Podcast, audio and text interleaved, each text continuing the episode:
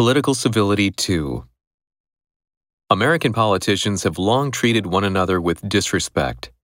Trump shunning the president elect may seem extreme today, but in 1801, at the presidential inauguration ceremony of Thomas Jefferson, the outgoing president, John Adams, was nowhere to be seen. He was not even invited.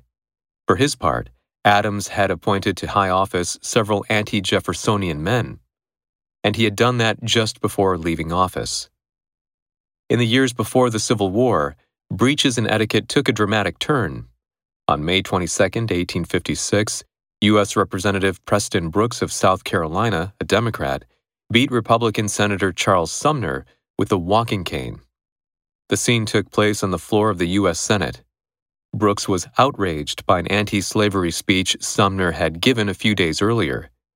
He stopped short of killing his enemy only because the cane unexpectedly broke. The floor of the U.S. House of Representatives held ominous scenes as well. On February 6, 1858, at nearly 2 a.m., as members were discussing the admission of the Kansas Territory into the Union, South Carolina Democrat Lawrence Keitt and Pennsylvania Republican Galusha Grow exchanged volleys of insults, arguing over whether Kansas would be a free or a slave state. They switched to blows. More than 30 representatives jumped into the fight, leading to a brawl.